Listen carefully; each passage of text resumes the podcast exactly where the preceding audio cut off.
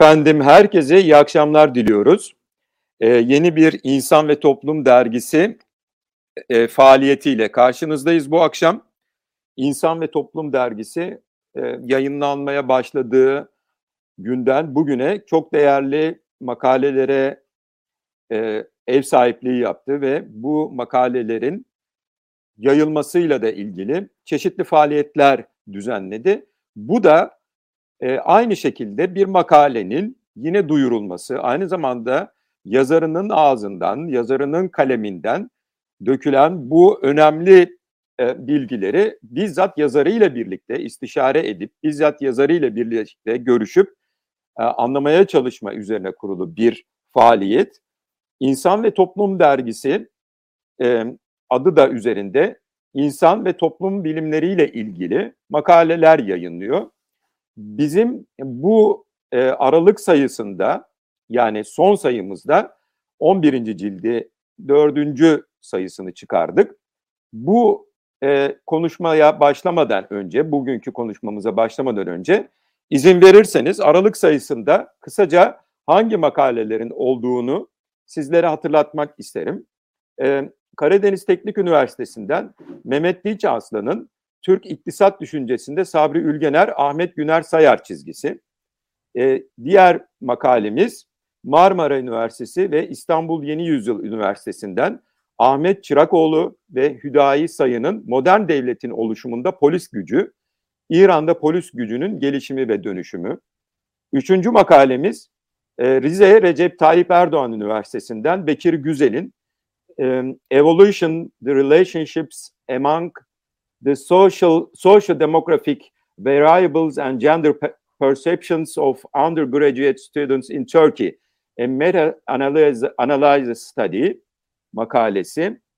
Efendim, e, diğer bir makalemiz Kırşehir Ahi Evran Üniversitesi ve İstanbul Üniversitesi'nden Hande Ak Söz Yılmaz ve Ahmet İncekara'nın An Analysis of the Dynamic Panel Gravity Model, The Effect of Immigration Follows from Turkey to OECD Countries on Foreign Trade.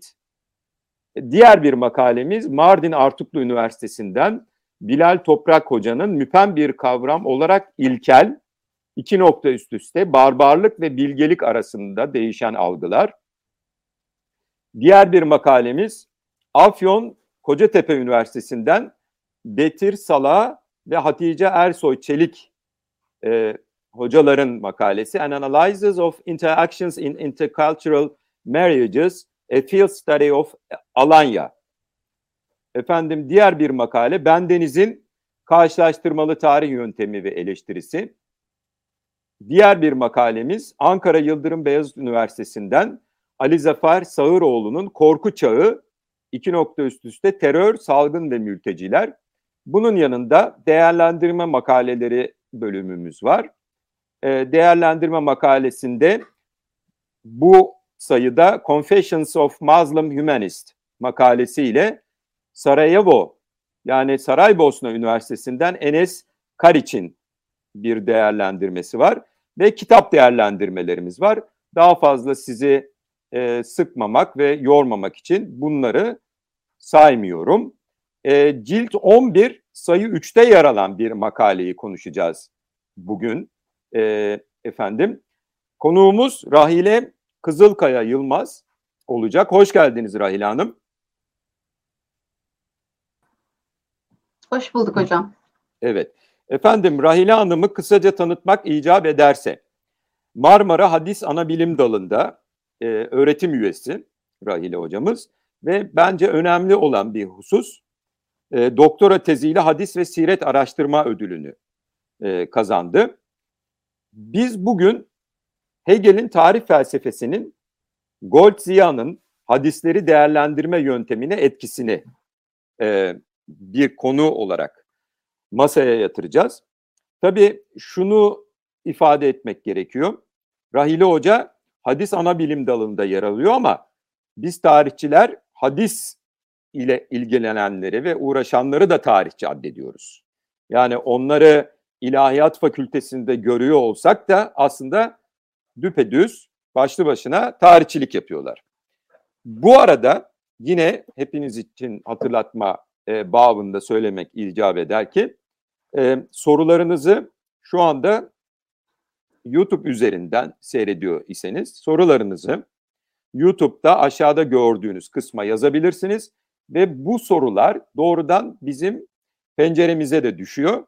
Sizin sorularınızı da burada biz ele almaya çalışacağız. Efendim şimdi Rahile Hanım bize bir felsefe, bir hadis, bir de tabii e, bu ikisinin arasında yer alan bazılarınca bir bilim dalı ya da bir uğraş alanı olarak kabul edilen edilen oryantalizmle bağlantılı olarak bir sunum yapacak. Fakat ben ara ara bir soru var. Bu soruyu mutlaka yöneltmem gerektiğini düşündüğüm için hemen kısacık bir cevap almak üzere Rahile Hanım'a yöneltmek istiyorum. E, bir de tabii bu çok bilimsel, çok ağır bir konu gibi düşünülebilir ama biz bunu olabildiğince e, yani sizin e, rahat soru yöneltebileceğiniz bir hale de getirerek anlatmayı düşünüyoruz. Temel soru aslında bence sorulması ya da yöneltilmesi gereken temel soru şu. Goldzia'nın kabul ettiği herhangi bir peygambere gerçekten ait olduğunu düşündüğü hadis var mı? Kısaca cevap alalım. Evet ya da hayır.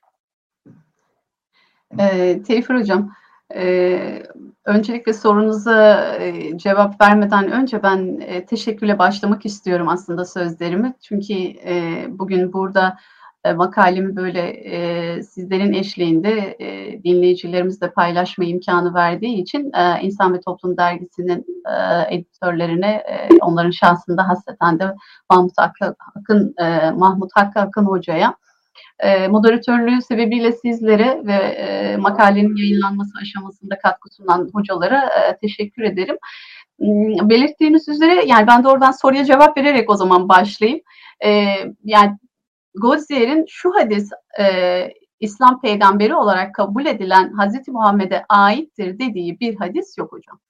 Şimdi bakın bundan sonra aslında e, bütün konuşma bunun üzerinden ilerleyecek. Yani bunu çok önemli bir açıklama e, noktası gördüğüm için bu soruyu yönelttim. Hadis literatürü var. Dinleyicilerimize tabii hitap ederek söylüyorum. Hadis literatürü var.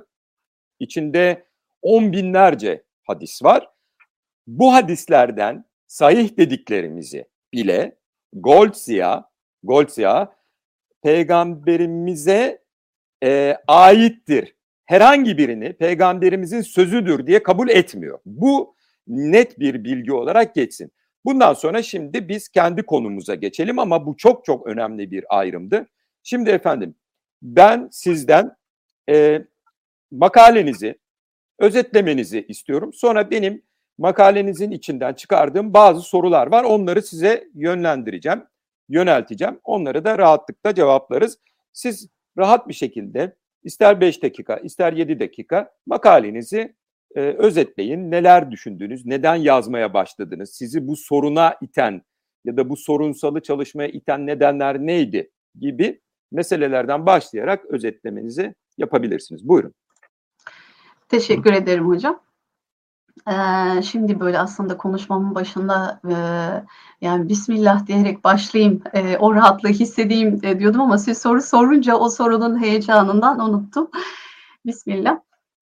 E, hocam şimdi e, doğrusu ilk önce yani bu makaleyi e, neden, nasıl e, yazdığımı biraz e, dinleyicilerimizle paylaşmak isterim. E, makaleyi böyle özetlemeye geçmeden önce. E, çünkü bunun şöyle bir önemi var.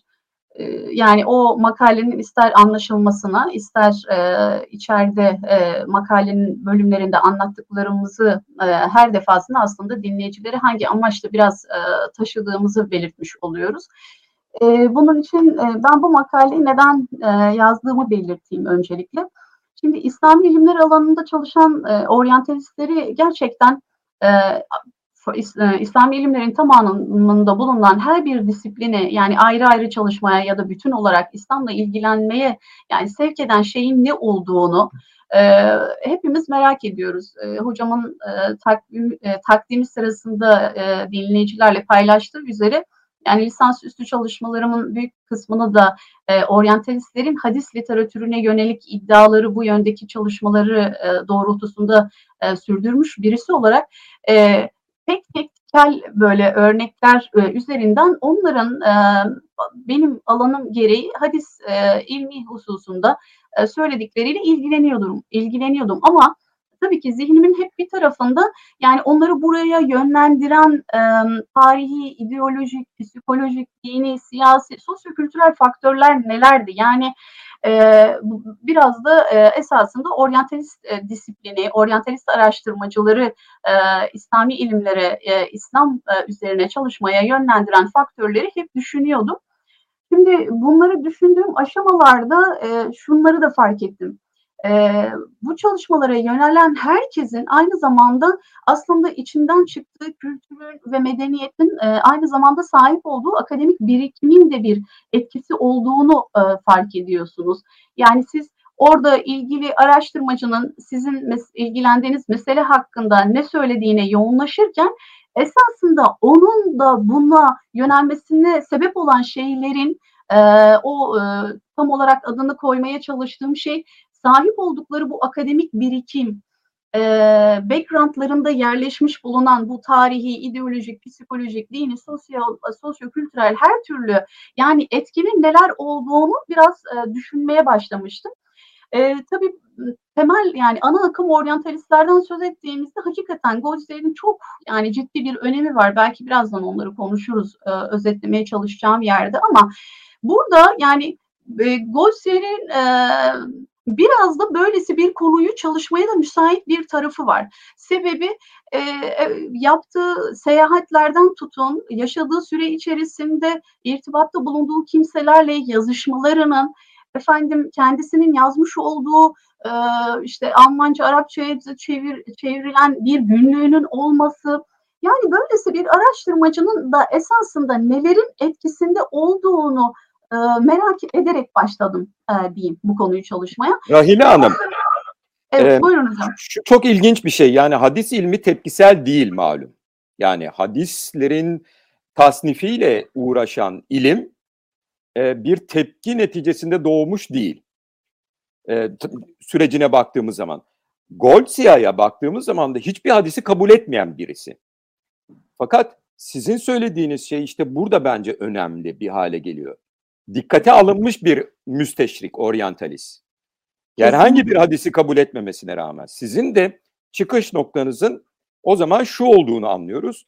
Goltzia demek ki e, hem İslam topraklarında bir dikkate alınan müsteşrik olarak incelenmeyi hak ediyor ve bunun e, zihninin arka planında bulunan isimleri çözümlemeye çalışmak, bulmaya çalışmak ve bunlarla ilgili bir çalışma yürütmek. Amaç buydu yani makale. Evet hocam. Kesinlikle buydu. E, tabii çeşitli çalışmalarda buna işaret eden hususlar vardı. Onu belirteyim. Yani e, e, efendim işte Godzilla'nın çok e, etkisinde kaldığı e, hocalarından tutun da e, diyelim işte Yahudilik e, Yahudilik dini özelinde Yahudiliğin e, hangi e, yani yapılardan etkilenerek metinlerini oluşturduğunu ortaya koymaya çalışan kendi hocası Abraham Geiger gibi bir hocanın etkisinde ciddi manada kaldığını belirten çalışmalar olduğu gibi aynı zamanda tabii ki biliyoruz ki kendisinin yani çok küçük yaştan itibaren ciddi bir Yahudilik eğitimi alması sebebiyle e, yani kendi dininin o diniyle ilgili aldığı eğitimin etkisinde kaldığını biliyoruz. Yine aynı şekilde işte kutsal e, e, kitap kritiği hususunda yürüttüğü bazı çalışmaların da etkisinin olduğunu görüyorduk. Çeşitli çalışmalarda da e, kısmen belirtiliyordu. Ama ben bunların yani her birine ayrı ayrı böyle yönelerek esasında tespit edeceğimiz e, bir e, kuracağımız o ilişkinin Gossier'in yönteminin tamamını da anlamada bir kolaylık sağlayacağını düşündüm. Tabii ki bunu daha baştan söyleyeyim. Yani böyle tamamen e, felsefi kaygılarla e, bir e, yani Hegel e, düşüncesi ortaya koymak amacıyla değil, Gotsier üzerinden, Gotsier'in e, hadislerle ilgili değerlendirmelerinde Hegel izlerini görebildiğim hususlarla mümkün mertebe ilgilenmeye çalışarak tekrar yani Hegel felsefesine dönüp e, bu irtibatı kurabildiğim noktaları e, tespit ederek e, okuyucularımızın e, insan ve toplumun o Eylül sayısında gördükleri makalenin ortaya çıktığını söyleyebilirim hocam. Peki o bu zaman makalenin yazılma amacı ve biraz evet, yazılma süreciydi hocam. Özetleyebilirsiniz lütfen bir 5 dakika, 7 dakika içinde. Olur.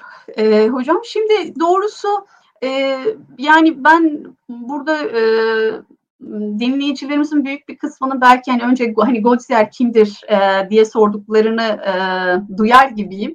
E, Hegel hususunda aynı e, soruyu sormadıklarını varsayarak e, şöyle ki yani Goldzier'in bir kere Batı'da İslam araştırmalarının e, hakikaten akademik bir disipline e, kavuşmasını sağlayan önemli bir oryantalist araştırmacı olduğunu söyleyerek ben başlayayım e, Goldzier'i tanıtmaya. E, tabii ki dediğim gibi yani hayatıyla ilgili o kadar yani belki konuşulmayı gerektiren ayrıntılar, e, e, çalışmaları üzerinde bu etkileri görebildiğimiz yerler var ama ben onu e, özellikle hadis disiplini için önemli kılan e, hususlara temas etmiş olayım öncelikle. Yani makalede, makalede de yapmaya çalıştığım şey öncelikle Goldsier'in oryantalist paradigma içerisindeki önemine işaret ederek yani e, hadisle ilgilenen hatta bunu İslami ilimler diye söyleyelim. İslami ilimlerle ilgilenen bir kişi batıda e, akademik anlamda neler yazılmış dediğinde e, mutlak surette bakacağı, başvuracağı birinci isimdir Goldziher.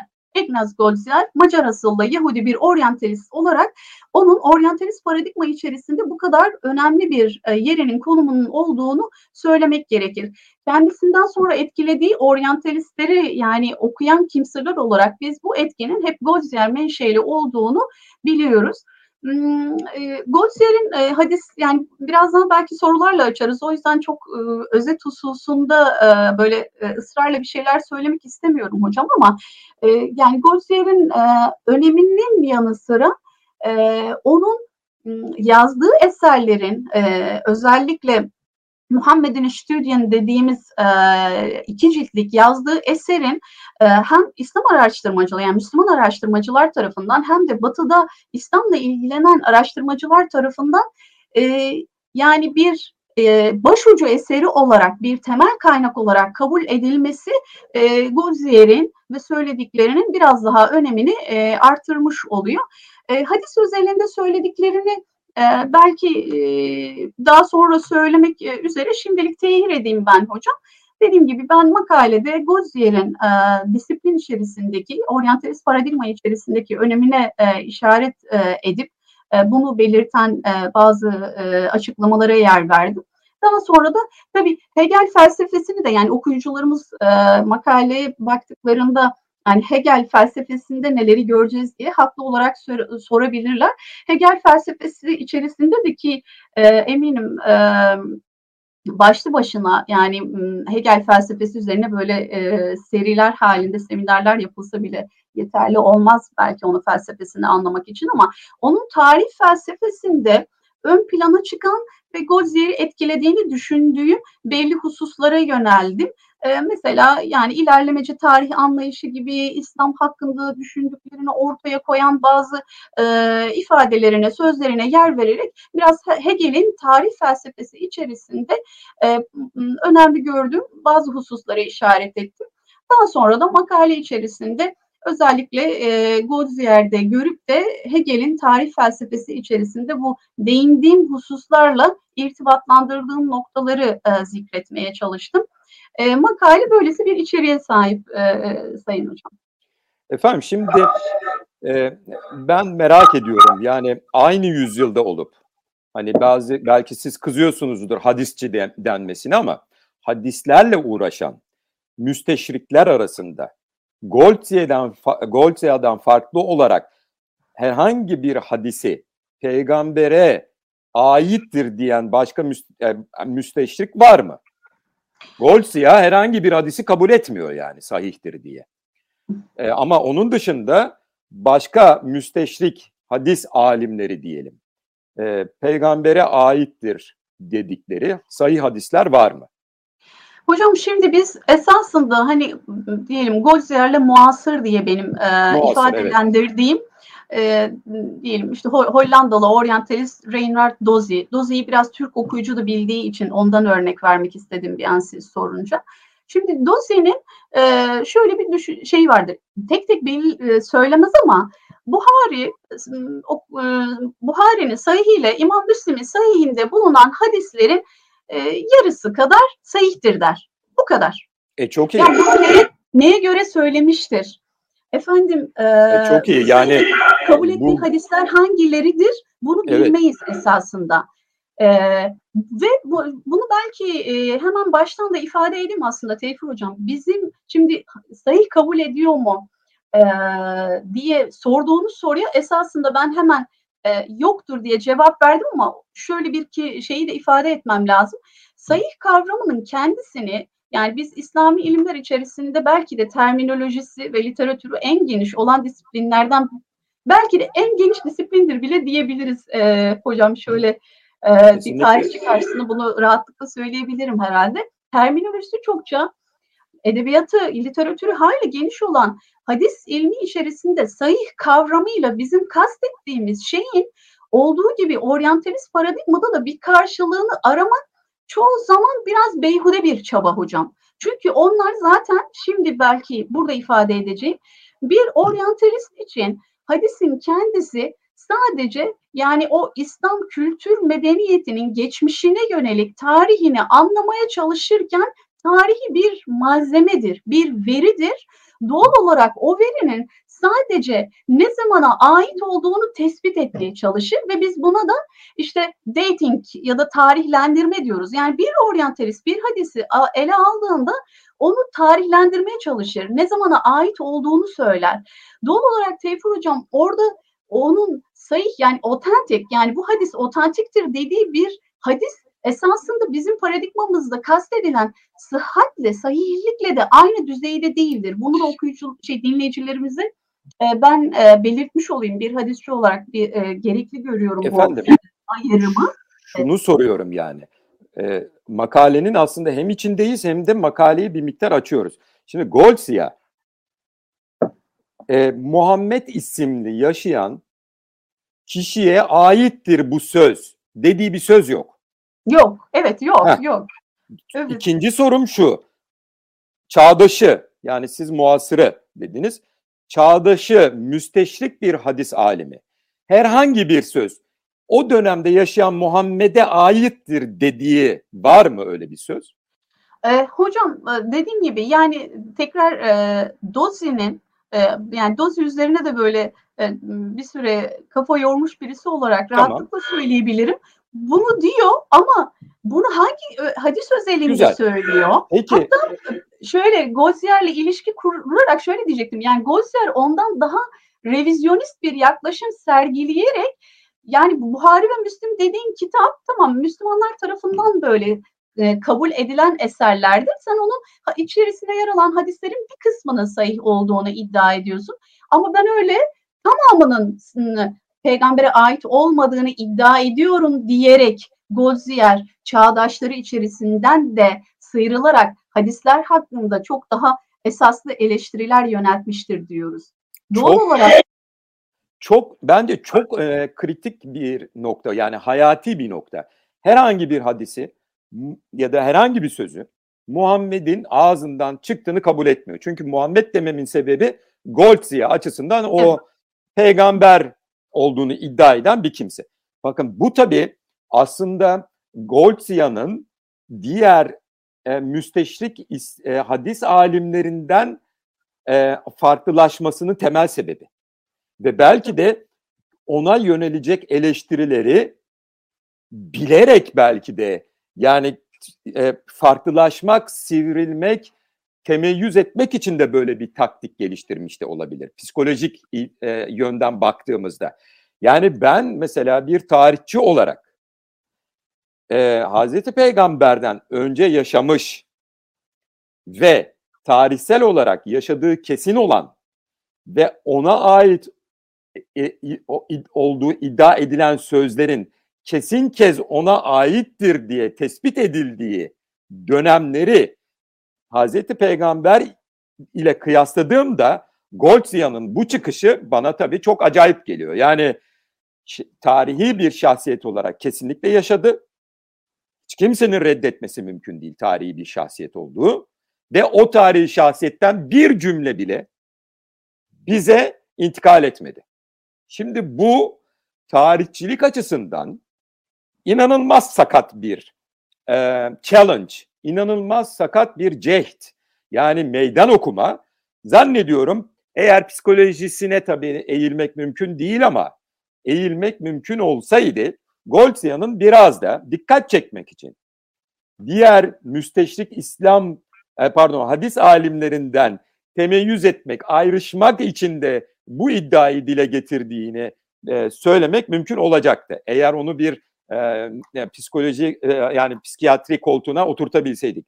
Yani bu kadar e, bir tanenin bile bilemeyiz denerek e, bir tanenin bile dışarıda bırakılması müthiş bir cehd ve çok da tabii dikkat çekmiş. Ama belli ki yani e, tarihçilik açısından çok e, sağlam temelleri olmadığını ben anlıyorum. Şimdi ben size şunu sormak istiyorum. Demin cümlenizde bir kelime kullandınız. Tarihlendirme dediniz. Tarihlendirme sevgili e, izleyicilerimiz için şöyle söyleyelim. Biz herhangi bir tarihsel e, malzeme bulduğumuz zaman bu bir söz olabilir, bir metal parçası, bir tahta parçası, taş parçası. Bunu tarihlendirmeye tabi tutarız. Çeşitli testlerimiz var. Karbon testi, e şimdi lazer testi yapabiliyoruz falan. Çeşitli testler var. Bir söz içinde tarihlendirme yaparız. Fakat anladığım kadarıyla sizin Goldzia'nın kendi hadis tekniğinde kullandığı bu tarihlendirmede bu tekniği kullanırken bu tekniği kullanırken kastettiği şeyin şu olduğunu anlıyoruz. E, tarihlendirme tekniğini kullanmak zorundayız diyor Goldzia. Çünkü bunlar Muhammed'e ait olan sözler değil. Muhammed'den sonra uydurulduğu için acaba hangi tarihte uyduruldu?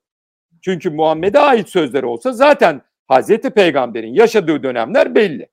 Bunun tarihlendirmesi ancak işte Mekke'de mi, Medine'de mi, sonra tekrar Mekke'ye döndüğü zaman mı gibi e, teknikler kullanılarak hangi tarihte olduğunu tespit ederiz. Fakat Goldzia'nın anladığım kadarıyla tarihlendirme tekniğinin arkasındaki kasıt bu. Ne diyorsunuz?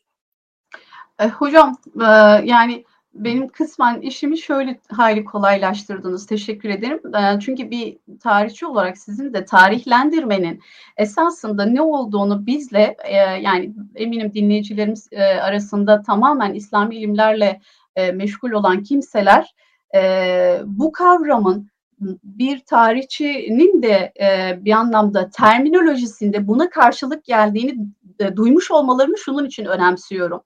Biz yani Goldsier'in bir hadisle ilişkilen şey e, ilgilenmesini e, kimi zaman şöyle görüyoruz. Yani sanki o hadisi kabul etmiş de onu anlamaya çalışıp ya da e, onunla ilgili bir araştırma yapıyor diye düşünüp böyle bir vehme kapıldığımız oluyor.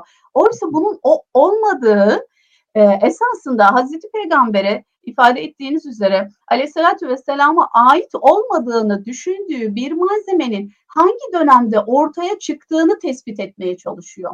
O yüzden bir dating yapıyor ve buradaki o datingi yaparken de ama şöyle bizzat yani hadis e, hususunda e, en azından yani kulak e, aşinalığı olan kimselerin bile bildiği üzere yani isnattan ve metinden oluştuğunu söylediğimiz bir hadis için yani hadisin kendisini ne isnadından ne de metninden ayırt edemezsiniz. E, ister anlaşılması ister araştırılması konusunda. E, ama Golsier doğrudan e, böyle birbirinden ayrılamaz iki parça halinde olan hadisi çünkü biz buna birlikte hadis diyoruz Teyfur Hocam. E, çünkü zaman zaman şunlarla çok karşılaştığımız olur. Kişi sadece hadisin metniyle meşgul e, ol, olarak hadisi anlamaya çalışıyor. Bu eksik yanlış, hatalı bir sonuca onu mutlak surette götürecektir. Oysa hadisin kendisinden anlaşılanı dahi tespit edebilmek için isnadına muhtacız. Bunu biz hadisçiler ısrarla altını çizerek söyleriz. Çünkü yani hadisin kendisi bu iki yapıdan oluşuyor. Golsier o metne yoğunlaşarak bu metin ne zaman ortaya çıkmıştırın peşine düşüyor. Bu yüzden Rahile. biz Buyurun hocam. Rahile hocam, isnat nedir? Açıklar mısınız sevgili Peki. izleyicilerimiz için? Şimdi biz e, yani dediğim gibi belki kısmen e, teknik diyebildiğimiz bir konuyu siz aslında başta dediniz. Yani teknik bir konu konuşacağız ama izleyicilerimiz, dinleyicilerimiz çok sıkılmadan bunları konuşuyor olacağız. Ama hadis ilmi içerisinde yani hadis kelimesinden başlayalım.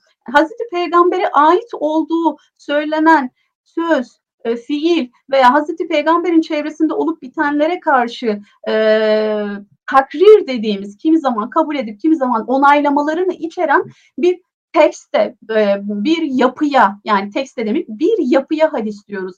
Ve bu yapının kendisinde hem isnat var hem metin var. Bunlar birbirinden bu kadar ayrılamayacak iki unsurdur. Doğal olarak e, bir kişi e, hadisle ilgilendiğini ya da herhangi bir konuda bir hadis var mı diye sorduğunda her zaman e, kendisine verilecek olan cevabın isnadıyla birlikte kendisine takdim edilecek olan, söylenecek olan bir metne hazırlamış olmalı zihnine.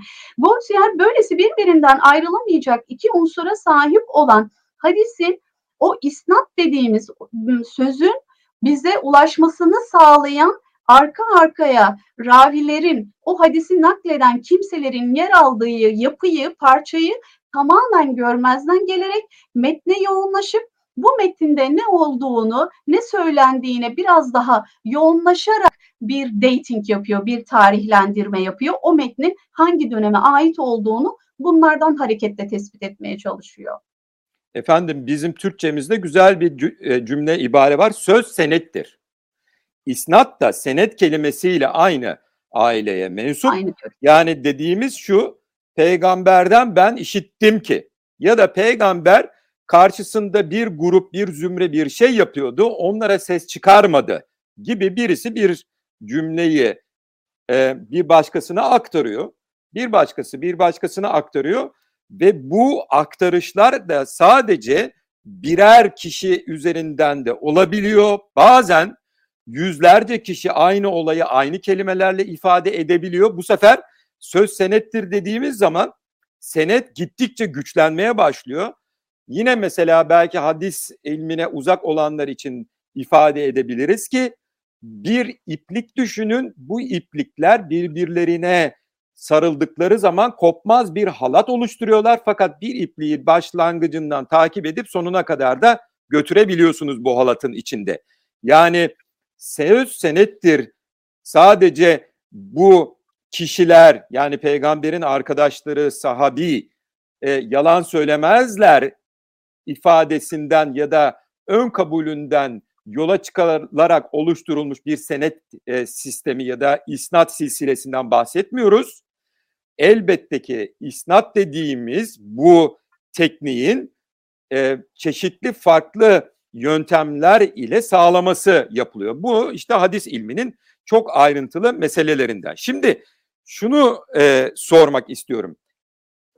Derinleşmeden Hegel felsefesinde hangi umdeleri ya da hangi ilkeleri birçok ilke koydu da hangi ilkeleri koydu da Goltzia bu ilkelerin hangilerini oradan devşirip hadis ilmine uyguladı. Teşekkürler hocam. Şimdi e, evet e, Hegel e, ile ilgili kısmına böyle intikal edecek olursak e, biraz da e, daha sınırlı bir süre içerisinde okuyucularımız eminim metinde ayrıntılarını göreceklerdir hocam ama hani olmazsa olmaz dediğim bu e, Hegel'in tarih felsefesindeki o ilerlemeci tarih anlayışı e, bunu e, Godzer'in metinlerinde, e, Godzer'in hadise yaklaşımında e, çok ayrıntılı bir şekilde görebiliyoruz. Bununla kastettiğimiz ne? Tabii e, hani eminim biliniyordur ama ilerlemeci tarih anlayışında o, her zaman e, yani bir sonraki nokta kendisinden öncekinden her zaman daha gelişmiş bir yapı arz eder. Ee, işte tarihin bir kesitinde de yani sonra yaşanan gelinen nokta e, kendisinden önce e, yaşananlara göre daha fazla bir anlamda Hegel felsefesinde, Hegel'in tarih felsefesinde daha fazla özgürlük içerir vesaire böylesi bir e, yapıyla karşımıza çıkıyor. Goldsier'de bunu e, mesela nasıl görüyoruz? Goldziher için bir hadisin bile metni ne kadar kompleks ise, ne kadar çok ayrıntı içeriyorsa e, kendi, ve onun karşısında eğer daha böyle e, simple diyebileceğimiz, daha az ayrıntı içeren metin açısından da e, bir e, e, iki yani hadisi karşılaştırdığında daha böyle gelişmiş metne sahip bulduğu hadisin daha geç dönemde ortaya çıktığını söyler. Daha az yani kelime sayısı itibariyle bile daha az kelime sayısına sahip olan rivayetin daha önce ortaya çıktığını söyler. Biraz önce mesela isnadı hiç dikkate almaz dedik. Ona göre yani isnatlar arka arkaya uydurulmuş bir anlamda e, kişilerin yer aldığı zincirlerdir, isimlerdir ki siz işaret ettiniz bunun hadis usulünde böyle çok keyfi olmadığını, e, ne kadar e, o yönde geliştirilen metodolojiyle e,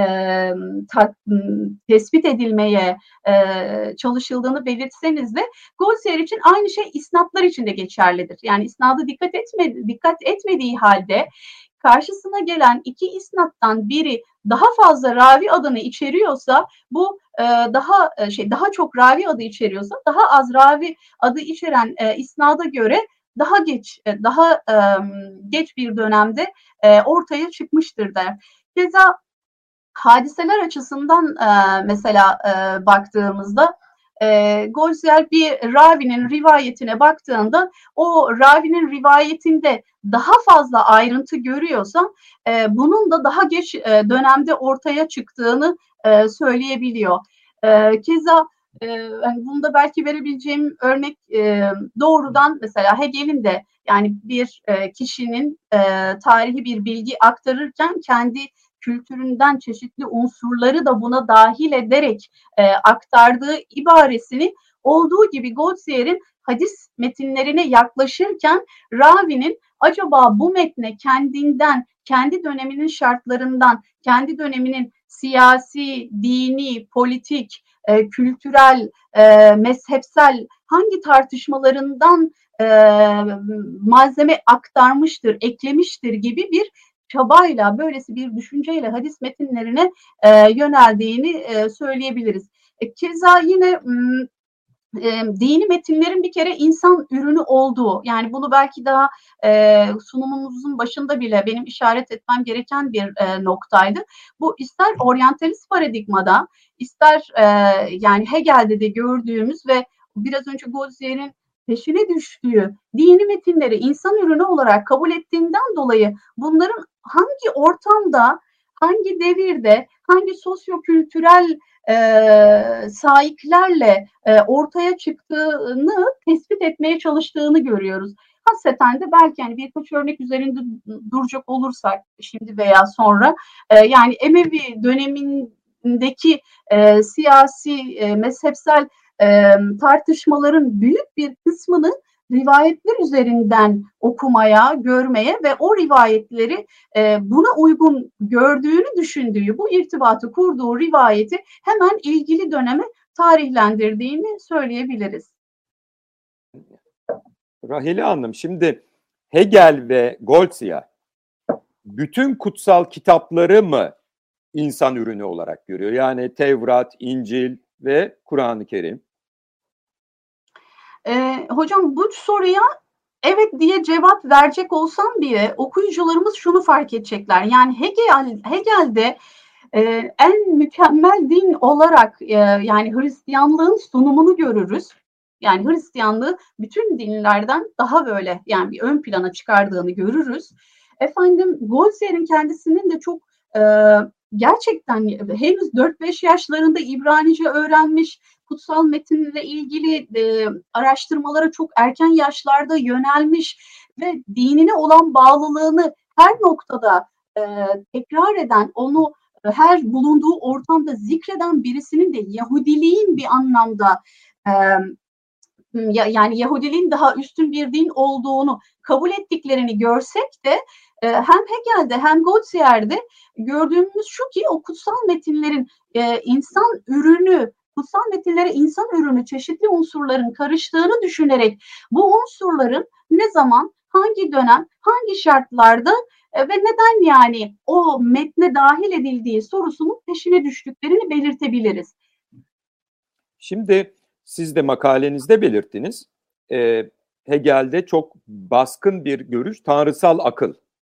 Evet. Ve bu tanrısal aklın tarih içinde kendini açması, kendini göstermesi, açımlaması artık hangi e, kelimeyi kullanır isek. Ve bu tanrısal akıl e, insanları ilerlemeci tarih anlayışı içinde bir nevi iradeyle birlikte bir yöne sevk ediyor. Ve bu yönün e, ne olduğunu bize tarih anlatıyor. Fakat bir yandan da siz de yine makalenizde söylüyorsunuz. E, çeşitli devletlerin olduğu gibi çeşitli dinlerin de kahramanları var. Yani Hazreti Peygamber İslam dininin ve e, sonrasında devletinin kahramanı, İsa Hristiyanlığın kahramanı, Musa e, Museviliğin kahramanı gibi. Ve burada herhalde insan iradesini de yatsımadıkları ve kendi kitaplarının e, büyük büyük büyük oranda aslında insan müdahalesiyle inşa edildiklerini bildikleri için yani Tevrat'ta Tevrat dediğimiz bile aslında kutsal kitabın bir parçası Rabbilerin müdahalesinin İncil dediğimiz Hz. İsa'nın ağzından dökülen herhangi bir cümleye sahip değiliz.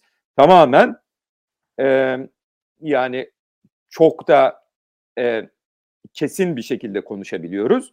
Havariyun yani İsa'nın arkadaşlarının bile sözlerinin olup olmadığı tartışılıyor, onlara isnat ediliyor. Yani deniyor ki Luka'nın İncil'i ama Luka'nın İncil'inin yazarı malum değil gibi.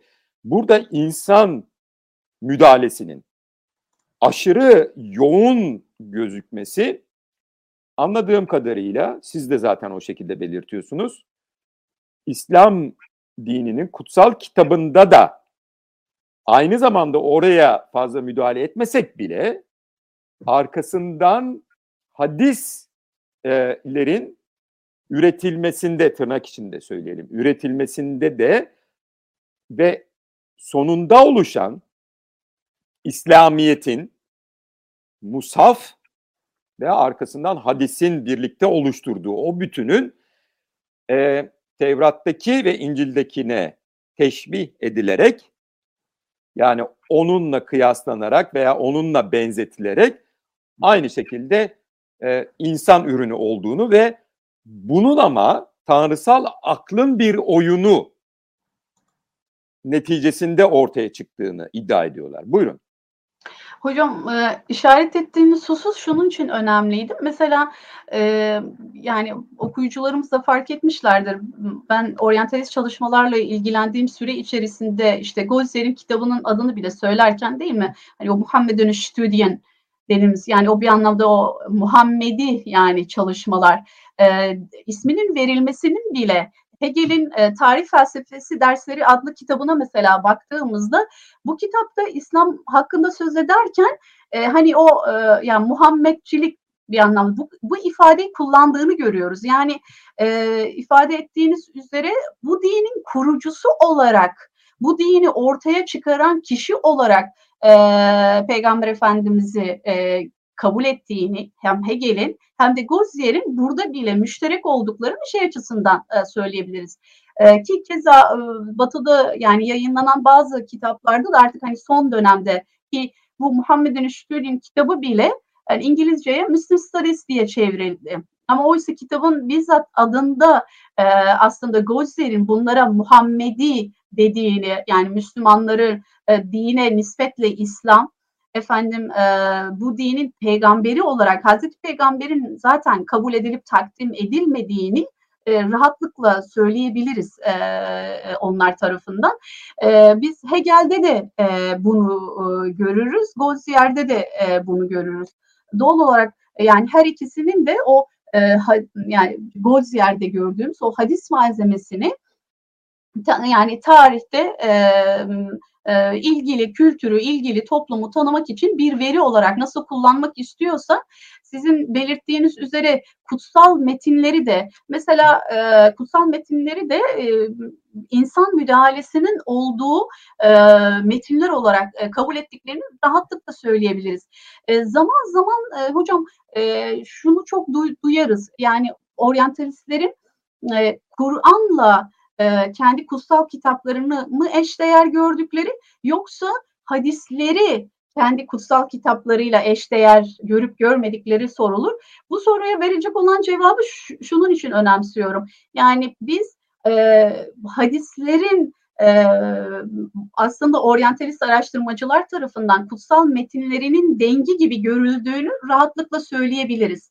Ve e, onların kendi kutsal kitaplarına uyguladıkları tarihi tenkit yöntemlerini, filolojik, edebi yöntemleri de olduğu gibi hadislere uygulamalarını da bununla ilişkilendirebiliriz. Kendi kutsal kitaplarına uyguladıkları bu kitabı mukaddes araştırmaları, Bible Criticism dediğimiz bunun altında zikredilen bütün yöntemleri olduğu gibi hadislere de uyguladıklarını söyleyebiliriz.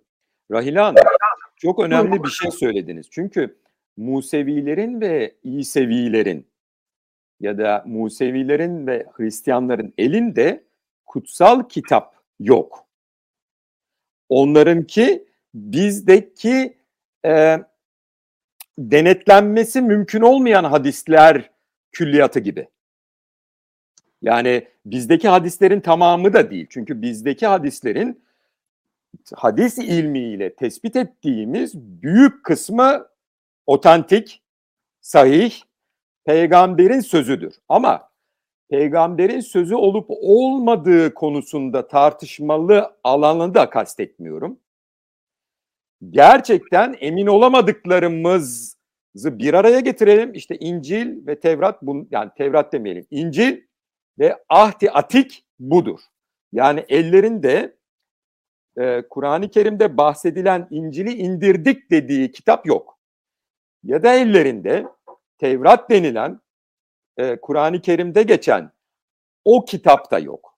Onların elinde Müslümanların peygambere ait ait olup olmadıklarını çok şüpheyle karşıladıkları Müslümanların peygambere ait olup olmadıklarını çok şüpheyle karşıladıkları hadislerin benzeri bir külliyat var. O yüzden kendi kitaplarını elbette ki sadece hadislere tatbik edebilirler. Kur'an-ı Kerim'in tarihsel olarak hadi sizin hadisçilerin pek beğenmeyeceği bir kelimeyi söyleyeyim ama tarihlendirmesini yaptığımız zaman orada herhangi bir problem çıkmıyor. Yani Muhammed denilen kim ise onunla aynı dönemde söylendiğini daha sonra da aynı dönemde çeşitli malzemelere yazıldığını arkasındaki dönemde de kitap haline, musaf haline ya da e, ciltlendiğini biliyoruz rahatlıkla.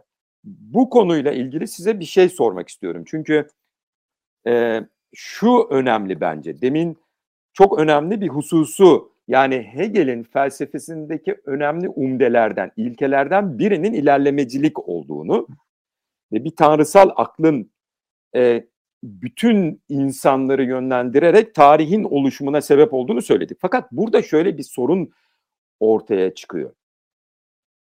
Onun da cevabını siz makalenizde veriyorsunuz. O cevabı sizden duymak istiyorum zaten. Sorun şu. Madem ilerlemeci, madem her şey iyiye doğru gidiyor. Tevrat denilen şüpheler araştırıyoruz, çeşitli teknikler geliştiriyoruz. Daha iyisi oldu. Tanrısal akıl içinde tarih daha iyisini İncil olarak yani Hegel'in e, mensup olduğu dinin diyelim kitabı olarak tarihsel akıl bunu yarattı. İlerliyoruz. Tarihsel akıl İslamiyet'in bir parçası olan hadisleri yarattı. Madem iyiye gidiyoruz, madem daha da gelişiyoruz, burada bir çelişki yok mu? Siz makalenizde buna bir cevap verdiniz. Evet.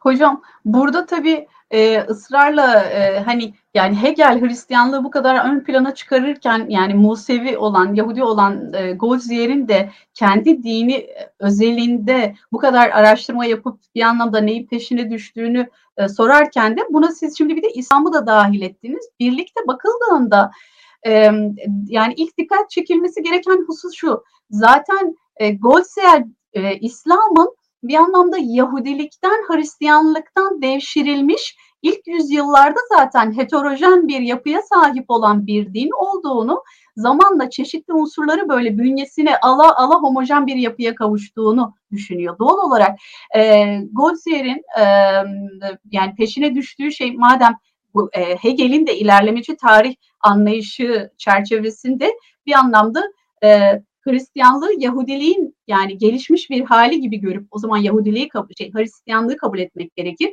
İslam'ı da Hristiyanlığın gelişmiş bir halini hali olarak kabul edip e, bir anlamda ittiba etmek gerekir gibi düşünüyoruz ama öyle e, olmadığını Gozier'in şahsında rahatlıkla söyleyebiliriz. O e, ki Batı'da Gautier öncesinde de yazan e, bir kısım oryantalistin hatta büyük bir kısmının da yani e, İslam'ın, İslam peygamberinin böyle heretik yani Hristiyanlık içerisinden çıkan heretik bir grup, heretik bir peygamber olarak e, onun sunulduğunu ve diğer yani önceki dinlere nispetle oradan çeşitli malzemeler devşirdiğini belirtmiş oluyorlar.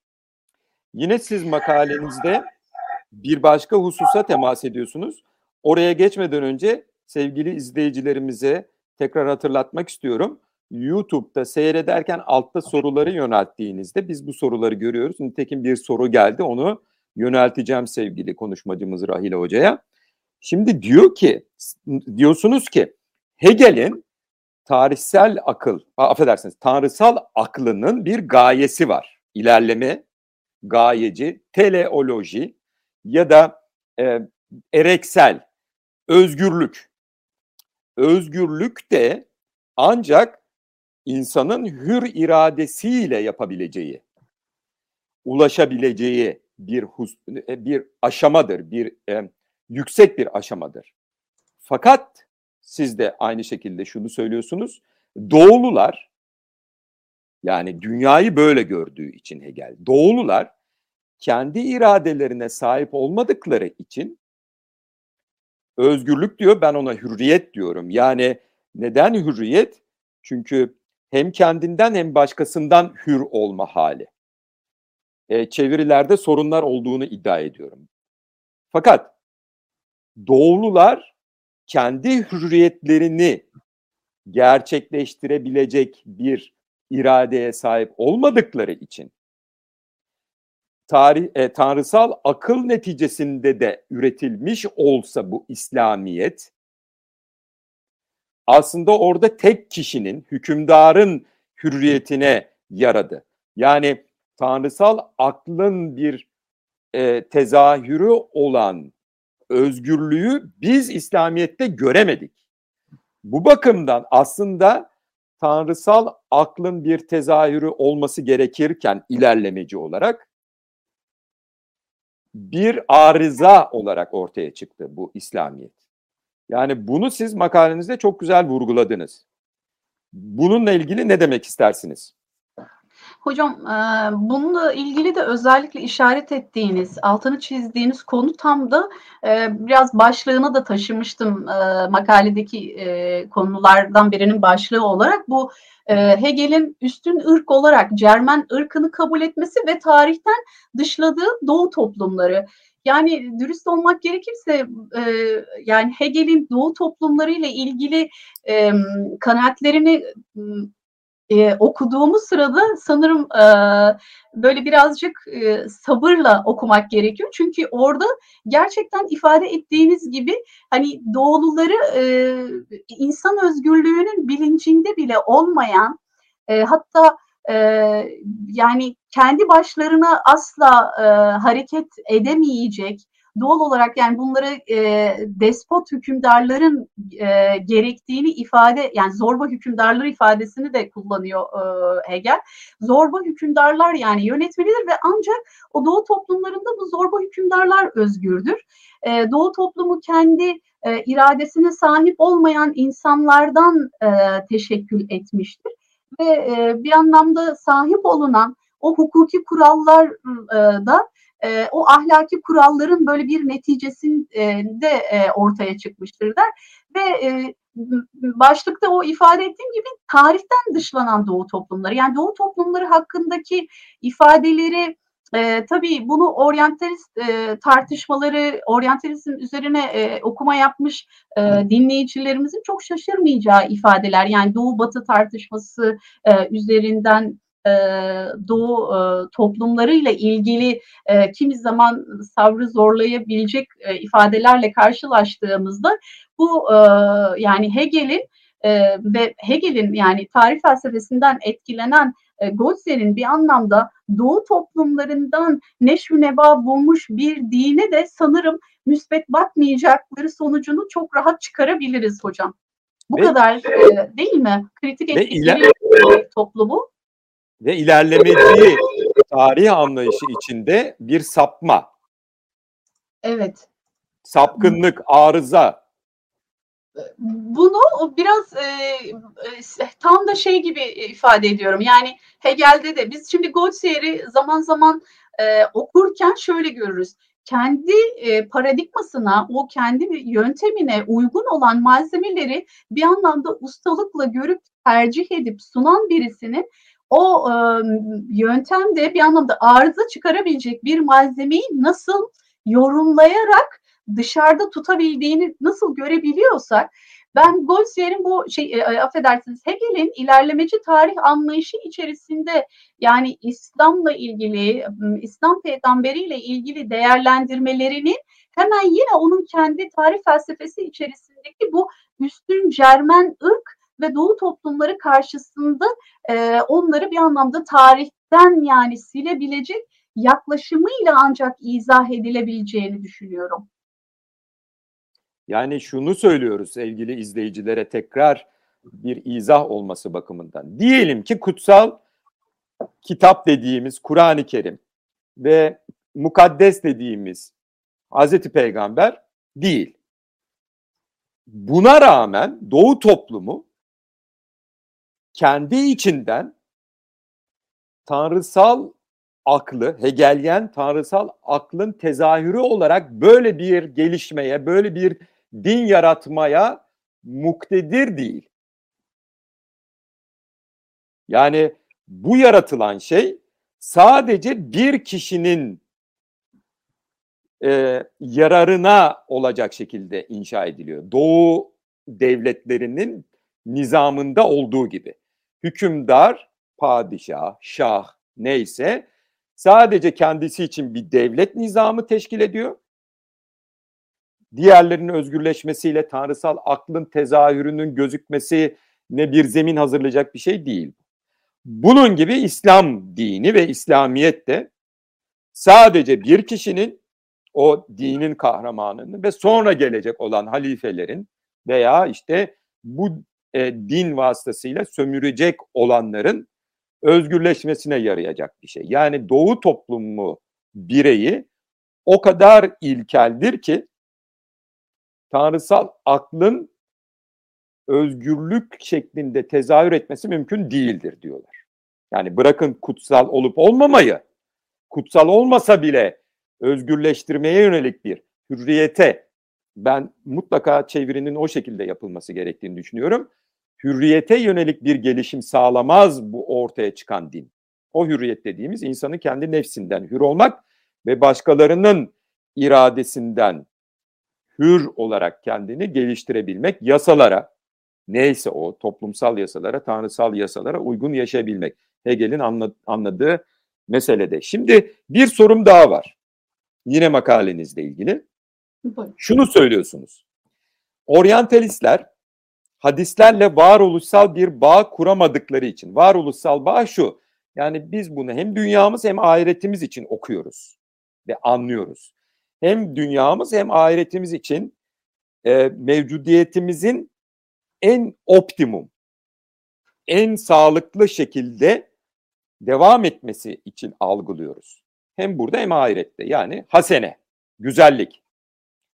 Ama oryantalistler hadislerle bu şekilde bir bağ kuramadıkları için hadislere sadece tarihi vesika nazarıyla yaklaştılar. Ya da yaklaşmışlardır diyorsunuz. Şimdi soru şu. Biz yani bilim insanları veya bilim insanı olmayan Müslümanlar ya da Müslüman olmayan bilim insanları. Müslüman hadis alimleri tarafından uydurma olduğu tespit edilen hadisleri, diğerlerini söylemiyorum ama uydurma olduğu tespit edilen hadisleri yani mevdu olan hadisleri e, bir belge olarak inceleyemez miyiz? Çünkü siz şöyle diyorsunuz, oryantalistler bu uydurma olduğu tespit edilen hadisleri dahi belge olarak kabul etmişlerdir. Soru şu, ne sakıncası var? E, hocam aslında sorduğunuz ve dikkat çektiğiniz e, o, e, dinleyicilerle paylaştığınız pasaj e, iki e, hususu içeriyor. Birincisi evet yani oryantalistlerin e, hadis literatürüyle, hadislerle kurdukları irtibatın varoluşsal olmadığına dikkat çekmemin sebebi şu. Hani böyle biraz e, şey e, simple olacak belki ama e, her e, hadis meclisinde hatta ilk yani e, celselerinde innemal amal bin niyat dediğimiz ameller niyetlere e, göredir hadisi böyle zikredilir. Neredeyse pek çok hadis kitabının bile ilk hadisi olarak yer alır. Şimdi bu hadisle birlikte bu hadisi ister yazan bir müellif olarak İmam Bukhari'nin diyelim kitabının ilk yani böyle kitabının ilk hadisidir. İmam Nevevi'ye bakarsınız onun da kitabının ilk hadisidir. Bu e, hadisi kitabının e, hemen ilk sırada yer veren müellifin de bunu okuyacak olan bir anlamda okuyucunun da ve bu, bu derslerin, bu kitapların belli meclislerde sema edilerek dediğimiz işitsel olarak da aktarıldığını, hadislerin hem işitsel hem yazı üzerinden aktarıldığını e, düşünecek olursak, böylesi bir ortamda buna muhatap olanlar için o hadisin böyle hareket ettirici bir tarafı vardır. Yani diye nasıl ki günün şu saatinde eminim hani e, şey gibi kendi adıma ben ve belki dinleyicilerimizin bir kısmı burada bir niyet e, niyetle burada bulunuyoruz. Yani o niyet burada bir makalenin anlaşılması ve bunun dinleyicilerle paylaşılması onun sonucunda da hasıl olacak bir bilgi, ahlak düzeyinde bir e, katkıdır diyelim. Ee, şimdi bir oryantalist için herhangi yani başında birkaç şık ravi adının bulunduğu bir isnatla birlikte innemal amal bin niyat hadisinin onun hayatında değiştirebileceği bir husus bir unsur yoktur ki bunu kastediyorum. Yani orada o onun için tarihi bir malzemedir. Ama diyelim işte günün yani belli bir saatinde kalkıp e, bunu yani dışarıya çıkıp iki tane e, hayvana verebilecek bir e, e, mamanın hesabını yapan kişinin düşündüğü şey orada o canlıları ayakta tutabilmek ve belki bunu bu niyeti ölçüsünde hem dünyasında hem ukbasında bir karşılığının olacağını düşün, düşünerek yapar. Ama bunu bir şey açısından söylüyorum yani en simple düzeyde bir oryantalist için o malzemenin böyle onu hareket ettirecek bir tarafı yoktur. Yani ben o malzeme e, kendi dinimin peygamberiyle ilişkilendirildiğinde bende benim hayatımda işaret ettiğiniz üzere hem dünyada hem ukbada bir hareket ettirici tarafı olduğundan dolayı bir oryantalist böyle bir ilişki kurmaz. Yani kurmasını da beklememeliyiz diyorum. Peki ikinci sözüne ettiğiniz unsur yani mevzu dediğimiz bir e, hadisi herhangi bir oryantalist de kullanamaz mı? E, tabii ki kullanabilir. Bunu yani İslam alimlerinin de mevzuat edebiyatı dediğimiz koca e, e, bir literatürü vardır. E, o hadisi uyduran ravilerden ve uydurulan hadislere varana kadar bunları derleyen hadis alimlerinin bir amacı olmalı. Bu amaç evet öncelikle yani Hazreti Peygamber'in hadislerinden yani sahih dediğimiz ona aidiyeti hususunda daha az şüphemizin olduğu bir rivayet ile karışmasını önlemek olsa da aynı zamanda o rivayetin bilinirliliğini de e, artırmak üzere kitaplara derc ediyorlar. Aynı zamanda o malzemeye bakarak da bir anlamda onu uyduran kimsenin hangi sahiplerle de bunu uydurduğunu zaten söylüyorlar. Ama biz bunu mevzuat edebiyatı üzerinden yapıyoruz kıymetli hocam. Yani zaten mevzu olduğu hadis alimlerinin Hazreti Peygamber adına uydurulduğunu iddia ettikleri hadisler üzerinden böylesi bir anlaşılma çabası içerisine girdiğini girildiğini de görüyoruz. Ama bir oryantalistin yaptığı gibi bir hadisi daha baştan uydurma kabul ederek acaba bu ne zaman hangi dönemde hangi şartlarda kimin tarafından uydurulmuştu gibi bir ön yargıyla malzemeye yönelmiyoruz yani aslında vaktim olursa bir rivayet üzerinden e, şey yapmak isterim e, Tevfur Hocam. Hmm, eğer bu sizin sorunuza cevap olduysa. Şimdi e, belki okuyucularımızın da çok sık duydukları affedersiniz literatürde bizim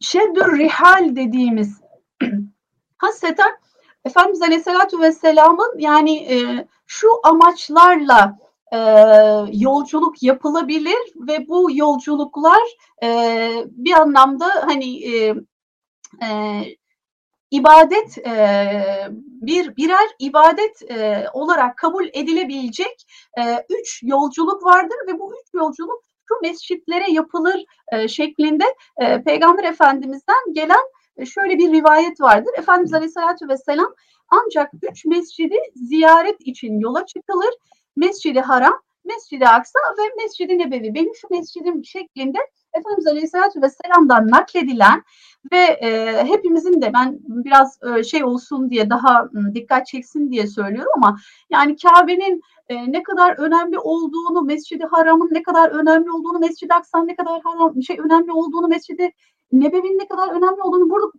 tartışmayacağız, konuşmayacağız ama bu mescitlerin bir anlamda önemine işaret eden bir rivayet olarak kabul edebiliriz biz bu hadisi. Bu hadisi Golsier e, gibi bir e, araştırmacı için öncelikle şöyle bakar. Yani e, burada işaret edilen e, üç e, nokta var. Bu üç nokta içerisinde e, bir anlamda yoğunlaşacağı bir unsur buluyor ve kimi zaman isnadı dikkate almadığını söylediğimiz Golsier hemen bu hadisin isnadında e, dikkat çeken İbn-i Şihab ve Zühri dediğimiz gerçekten hadis tarihinde, hadislerin yazıya geçirilmesinde çok önemli e, katkıları olan resmi anlamda hadislerin tedvinini sağlayan hadis alimi dediğimiz müdevvini bu hadisi uyduran kişi olarak sunuyor ve bize diyor ki İbn-i Şihab Zühri dediğiniz kişi e, Emevi döneminde yaşamış bir alimdir ve aynı dönem o e, Emevi halifesi Abdülmelik bin Mervan yani bu 800 600 800 685'ler 705'lere böyle te- tekabül ettiği halifelik dönemini düşünecek olursak bu halifeye çok yakında ve bu halife bir anlamda e, Mekke'deki yani Kabe'nin o cazibesini hac zamanında e, insanların Kabe'ye yönelmesini, Mekke'ye yönelmesini e, azaltıp başka bir bölgeye, başka bir beldeye çevirmek üzere bir çare ararken bu hadisi e, uydurmak istemiştir ve bunu uydurmak için de e, Emevi sarayına yakın olduğunu düşündüğü bu raviye e, bunu uydurtmuştur bir anlamda. Uyduran İbn-i Şihab Zühre'dir. Şimdi bir anlamda Bozyer'i Şimdi bu hadisi, o, bu hadisle benim kurduğum otantik şey, e, organik bağ, varoluşsal bağ, o üç mekan hususundaki onların mukaddes olduğu e, haram dediğimiz dokunulmaz yani taraflarının olduğunu düşünerek kendi e, paradigmamla bunu böyle kabul ediyorken bu oryantalist paradigmada Gaussier öncülüğünde Şeddür Rihal hadisi üzerine pek çok araştırma yapan oryantalisti bir çırpıda sayabilirim. E, onlar için çünkü bu zikredilen unsurların yani e, bir önemi yok.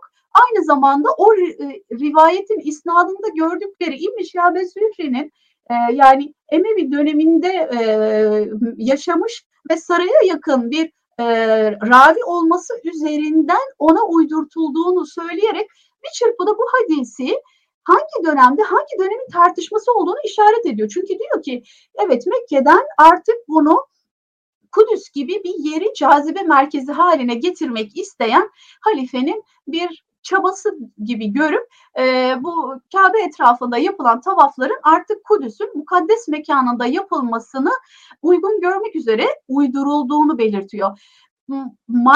O ilgili rivayetin e, Gozier'in e, tam da e, hadisleri değerlendirme e, metodolojisi içerisindeki karşılığının bu olduğunu bu örnek üzerinden belirtmiş olayım hocam. Efendim şimdi tabii mevdu hadis edebiyatı yani literatüründe de bir Müslüman sizin de ifade buyurduğunuz gibi innemel amalu bin niye diyerek orada güzel bir sözü e, kelamı kibar peygambere ait olup olmadığı şüpheli veya hakikaten peygambere ait olmadığı anlaşılmış, mevdu dahi olsa edebiyatın bir ürünü olarak hatta ameller niyetlere göredir. Güzel bir söz, kelamı kibar gibi de alabilir. Bu da varoluşsal bir mesele. Yani hikmetli bir söz deyip Çin'den gelen bir sözü, Hint'ten gelen bir sözü ya da Fransız edebiyatından duyduğumuz bir sözü de anonim bile olsa bazen hayatımızda güzel bir düstur gibi kabul edip ona göre de davranışlarımızı tanzim ettiğimiz oluyor. Ama arkasında sizin de buyurduğunuz gibi e, bu turizmi ya da halifeliğin e, çeşitli merkezlerine olan yoğunluğu dağıtmak, halifeliğin merkezlerine dikkati çekmek gibi bir art niyet okumasıyla mevdu hadise dahi yönelise o zaman onun içindeki o hikmet, kila, e, kelamı kibar ya da onun içinden alınabilecek olan örnek de ortadan kalkmış oluyor. Adeta sadece menfaatler uğruna sadece menfaatler uğruna bu sözler icat edilmiş, uydurulmuş gibi ortaya çıkıyor. Evet, e, zaten e, hani, asıl e, o mevzuat literatürünün e, var varlık nedenini aslında anladığımızda bizzat yani sözünü sa, sözü sahibiyle ki e, keşke hani mümkün olsa da okuyucularımıza gerçekten yani bir hadisin o iki önemli parçası dediğimiz e, parçalarından biri olan isnatta sadece arka arkaya ravi isimlerinin yer almadığı, o ravilerin yani birbirlerinden bu hadisi nasıl aldıklarını bile içeren lafızlarla aktarıldığını düşünecek olursak, yani hadis rivayet sistemindeki o isnadın yapısını tam olarak anladığımızda mevzuat gibi bir e, literatürü de ilgili sistemin zaten muhafaza edeceğini düşünürüz. Yani Hazreti Peygamber'e ait olmayan sözü de karışır endişesiyle aynı zamanda bilinmesi için de muhafaza ediyor. Ama işaret ettiğiniz üzere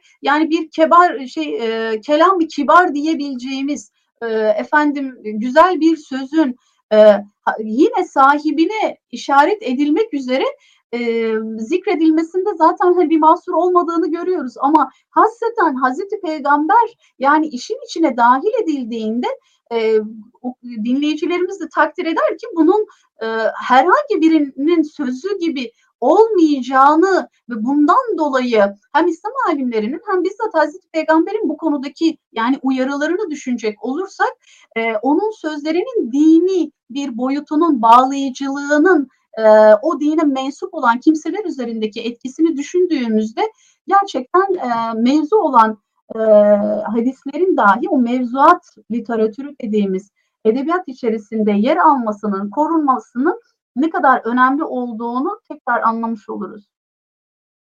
Efendim şimdi tabii İslamiyet'e bir miktar aşina olan ve bir bilgi sahibi olanları da e, belki hafif bir şekilde meraka sevk edecek çeşitli hadis ilmi ıstılahatı ya da terminoloji ter, terimleri var.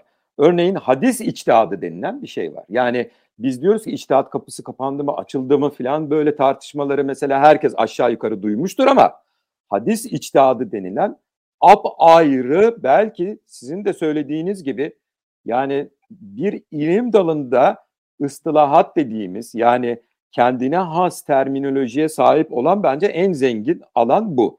Arkamda belki zaten görüyorsunuzdur birkaç tane e, hadis ilimleri ve hadis ıstılahatı diye kalın kalın kitaplar var. Şimdi bir soru var onu size yönelteyim. Diyor ki e, soru 2 e, Muhammed Hamidullah'ın ilerlemecilik e, anlayışı içinde e, son İslam yani İslam son hukuk kaidesi ise bu e, nasıl kritik edilebilir? Ama zannediyorum biz bunu konuştuk. Yani Hegel, ilerlemecilik, son insan ürünü olarak ortaya konulan din. Ben soru 3'e geçmek istiyorum. Yani Hocam, müzakere. Eğer buna bir cevabınız varsa din, ama duymak isterim. E, sadece şey için yani şimdi e, arkadaşlarımızın, dinleyicilerimizin diyelim e, böyle bir ders havasında olduğu dinleyiciler mahsur görsünler. E, e, yani şimdi Muhammed Hamidullah gibi bir hukukçunun e, e, kitabında zaman zaman şunları görürüz hocam. Mesela der ki işte falanca uygulama e, yani e, Roma'da da var. Roma hukukunda da yer alıyor. Böylesi bunu e, bir, iki, üç pek çok örnek üzerinde rahat bir şekilde ortaya koyulduğunu görebiliyoruz. Söyleyebiliyor da. Ama bunu ne Muhammed Hamidullah'tan ne de yani genellemesek de hani yani bir tarihçinin kültürler arasındaki etkileşim düzeyinde de görmesi çok mümkün. Ama ister Gotzier'de e, hatta bizzat oryantalist paradigma içerisinde böyle bunu e, her zaman alt kültürün üst kültürden devşirdiği yani o borrowing kelimesini kullanırlar ödünç aldığı e, bir unsur gibi sunulmasını e, tehlikeli ve yani kültürler medeniyetler arasındaki etkileşimi böyle tersinden bir okumanın hiç sağlıklı sonuçlar e, ortaya koymayacağını ifade etmek isterim.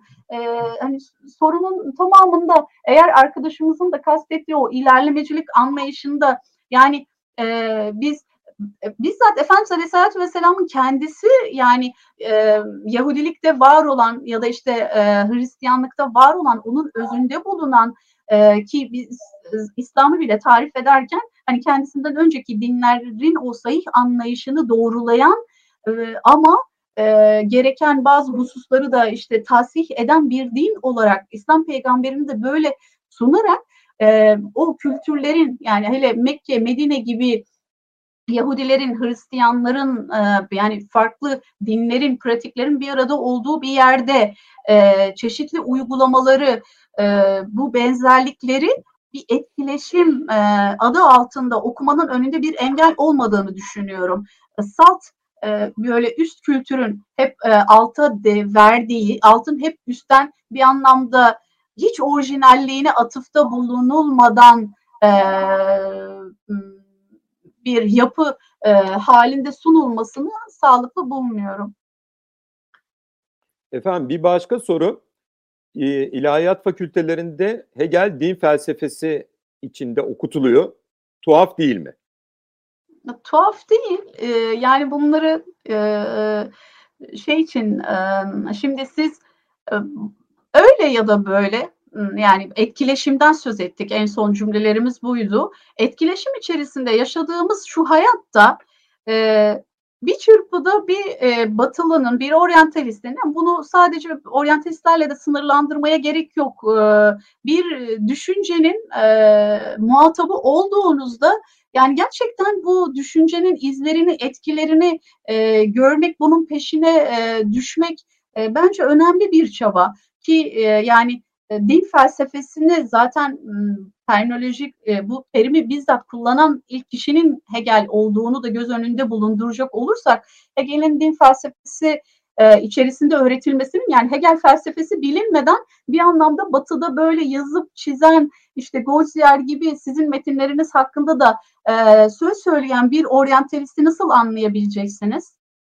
Bu durumda tabii ki yani Hegel'in okunması, Hegel felsefesinin anlaşılmasını e, önemli buluyorum. E, özellikle hem bu e, etkileşim adına hem de yani onun da geliştirdiği bir okuma biçimi var. O okuma biçiminden etkilenen araştırmacıların e, bizlerle ya da farklı kültürlerle ilgili metinlerini okuduğunuzda bu etkiyi e, tespit edebilmek için yani kendi e, çalışmamın özelinde madem söyleyeyim, Golzier'deki bu Hegel etkisini e, görmemin e, Golzier'i anlama noktasında bana katkı sunduğunu düşünüyorum.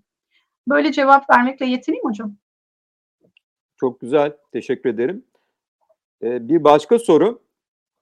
Ee, Goldzia'nın eserinde ya da eserlerinde Hegel'e bir atıf var mıydı yoksa siz e, aradaki yöntem benzerliğinden dolayı, dolayı mı etkileşim olduğunu düşündünüz? Güzel bir soru. Şimdi e, evet benim çıkış noktam hemen e, okuyucularımız da göreceklerdir. Yani makalenin başında ben bu e, ilişkiyi kuran yani e, çeşitli çalışmalardan hareketle bunun peşine e, düştüm. E, ve gerçekten de hani Goldziher öz, özelinde o Hegel etkisini spesifik olarak belli e, hadiselerde gördüm. Ama aynı zamanda bu etkileşime işaret eden çalışmalar olduğunu da e, söyleyebilirim. Hmm, soruda kastedilen buydu herhalde. Yani bu ilişkiyi e, sadece bir bu tabii ona belki şöyle e, işaret edebilirim e, hocam müsaadenizle. Şimdi biz e, e, Hegel'e e, hiç işaret edilmeseydi bile şöyle gide, gitmeliydik belki de. E, Goldzier'in e, yani aldığı o yoğun Yahudi eğitimi modern Alman düşüncesinden hayli etkilendiği, yaptığı kitabı mukaddes şey kitabı mukaddes tenkidi yapan hocalarla çok yakından çalışması ve Alman idealizminden etkilenen bir oryantalist olarak e, sunulmasını gördükten sonra doğal olarak Alman idealizminin sistemci filozoflarından Hegel ile zaten e, başlayıp araştırmamızı böyle yürütmemiz de gerekirdi. Yani bu ilişki kurulmuştu onu söyleyeyim ama bu ilişki e, kurulmasaydı bile e, benim e, çıkış noktam e, eğer e, şey Goldzier'in Alman idealizminden etkilendiği bu kadar belirtiliyorsa özellikle e, işaret ettiğim gibi yani Goldzier'in etkileşim halinde olduğu kendi dönemindeki diğer araştırmacılar sahip olduğu yani günlüğünden tutun mektupları burada işaret edeyim. Hocam çok ciddi bir yani 13.700 küsür mektubu var Golzer'in günümüzde de hani şimdi yavaş yavaş herhalde açılıyor. Çeşitli e, e, şekillerde inceleme fırsatı olabilir mi? Yani 13.700 küsür e, mektubunu kendi döneminde etkileşim halinde olduğu kimselerle bunların bir kısmının ilmi içeriğe sahip olduğunu düşünecek olursak yani Goldzier'in muhtemelen e, düşüncesini tespite yönelik başka araştırmalar da yapılacak olursa böylesi tespitlerin e, Goldziher üzerinde çünkü Goldzier'in hakikaten e, oryantalist hadis araştırmalarında hatta oryantalist e, İslam çalışmaları diyeyim İslam çalışmalarındaki etkisini göz önünde bulunduracak olursak büyük oranda diğer oryantalistleri de etkileyen hususları, unsurları birlikte göreceğiz. Yani Alman idealizmine bu kadar vurgu yapılıyorsa Goldzier'in bu durumda Alman idealizminin sistemci filozoflarından Hegel'e zaten benim e, yönelmem e, gerekirdi. E, benim biraz çıkış noktam da bu oldu ama müşahhas bir şekilde bu ilişkiyi kuran çalışmalar da vardı. Son soru şu. E, dedik ki ilerlemeci tarih anlayışı Hegel'in ilerlemeci tarih anlayışında hadisleri e, nasıl ilerlediğini e, azdan metinlerin azdan çoğa doğru gelişim gösterdiği şeklinde örneklendirdiniz. Bu e, hadislerin bu şekilde değerlendirilmesine acaba hadis alimleri arasından itiraz ya da bir cevap verilmiş mi? Bu spesifik yani e, çok hususi bir noktayı işaret ediyor soru.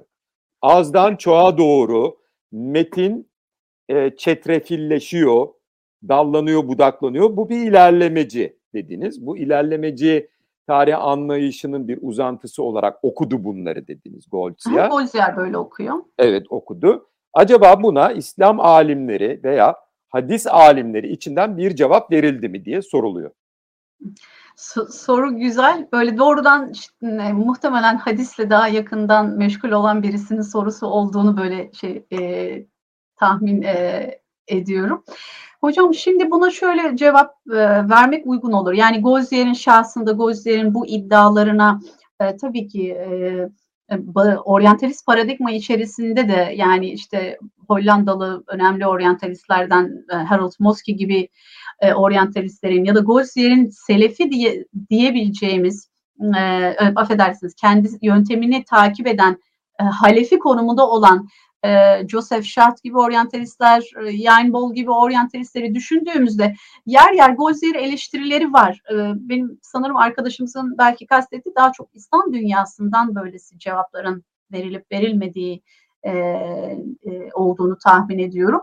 Yani spesifik olarak Gozier'in çeşitli iddialarının, düşüncelerine yönelik değerlendirmeler e, yapılıp eleştiriler e, sunulmuş. Ama bu verdiğim örnek üzerinden bakacak olursak bu e, eğer bir metin daha kompleks, daha fazla ayrıntı içeriyorsa ve bunun karşısında e, aynı mesela biraz önce innemel amel bin niyat hadisini düşünelim. Bu hadisin innemel amel bin niye ya da innemel amel bin niyat şeklinde iki kelimelikte formu var. Yani biz iki forma e, hani belki güzel bir örnek olur diye e, daha teknik ilerleyeceğim ama bu iki formuna da sahip olduğumuz rivayete bakarken bunlardan hangisi önce hangisi sonra gibi bir e, soru sormuyor hadis usulü. Bu iki metnin de hangi raviler tarafından isnatları üzerinden aktarıldığını muhakkak bir tespit etmeye çalışıyor. Bunları tespit edince ilgili isnatlar özelinde o metinleri beraberce kritik ediyor doğal olarak hani İslam alimleri sadece ilgili metnin sahip olduğu ayrıntıyı geri geliyor bazen bir olayı bizzat Hazreti Peygamber Aleyhisselatü Vesselam'ın o e, olay sırasında söylediğini ya da yaptığını gören sahabi daha fazla ayrıntıya sahip olan bir metin e, ulaştırıyor sonraki nesillere. Ama başka bir sahabinin o olayda daha dikkatini çeken bir unsuru sadece aktardığını da görebiliyoruz.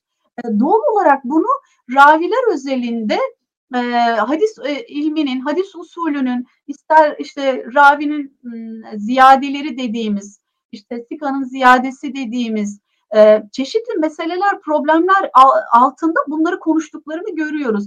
Keza aynı şekilde bir isnadın da yani daha az ravili ulaşan bir isnat ile daha çok ravi isminin yer aldığı bir isnatla gelen hadis karşısında hadis usulünü bilen kişinin sorduğu şey şu oluyor.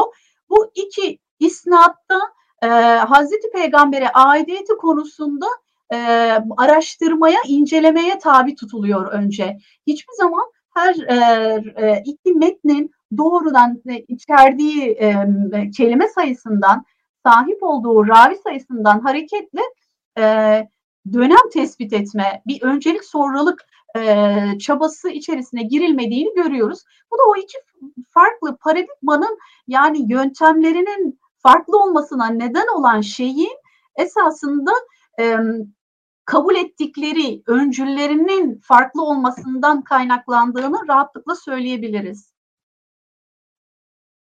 Şimdi e, toparlıyoruz artık. Süremiz bir buçuk saate yaklaştı. İnsan ve Toplum Dergisi özgün makaleler yayınlıyor.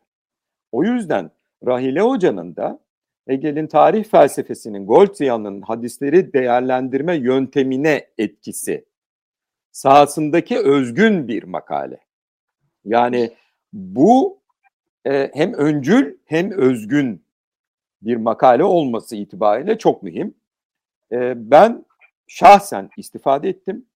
Diğer izleyicilerimiz mutlaka en az benim kadar istifade etmiştir. Kapatmadan önce size bir söz ama ufak bir e, söz vermek istiyorum. Yani son cümlelerinizi en fazla iki, üç cümlenizi alayım sonra ben kapatma kısmına geçeceğim. Peki hocam. Ben çok teşekkür ed- e, ediyorum hocam. E, sizin şahsınızda e, hakikaten İnsan ve Toplum dergisinde makalenin hem yayınlanması hem de böyle burada sunum imkanı verip müzakere edilmesine katkı sunduğunuz için teşekkür ediyorum. İnşallah okuy dinleyicilerimiz için de makaleyi okuyacaklar için de istifadeli bir çalışma olmasını ümit ederek böyle böylesi çalışmaların e, yani hem nicelik hem nitelik olarak artırılıp sürdürülmesini hakikaten yani her iki paradigmanın anlaşılması, etkileşimi e, konusunda da katkı sunacağını düşünüyorum. Tekrar teşekkür ediyorum. Hayırlı akşamlar diliyorum. Efendim Marmara Marmara Üniversitesi Hadis Anabilim Dalı'ndan Rahile Kızılkaya Yılmaz Hoca'yı dinledik. İnsan ve Toplum dergisi seminerlerinin yedincisi idi bu. Bize ev sahipliği yapan İLEM'in değerli başkanına ve çalışanlarına, bizim e, İLEM TV e, yöneticilerine ve çalışanlarına ve son olarak e, İnsan ve Toplum dergisinin çeşitli sahalarında görünmeyen kahramanlarına, baş editörümüze ve diğer arkadaşlarımıza teşekkür ediyorum. Haseten teşekkürüm aslında Rahile Hoca'ya, Rahile Kızılkaya Yılmaz'a ama en büyük teşekkürümüz bizi izleyenlere ve sorularıyla bizi zenginleştirenlere e, oldu. Herkese iyi akşamlar diliyoruz. Bir başka etkinliğimizde görüşmek üzere efendim. İnşallah. Çok teşekkürler. Hayırlı akşamlar.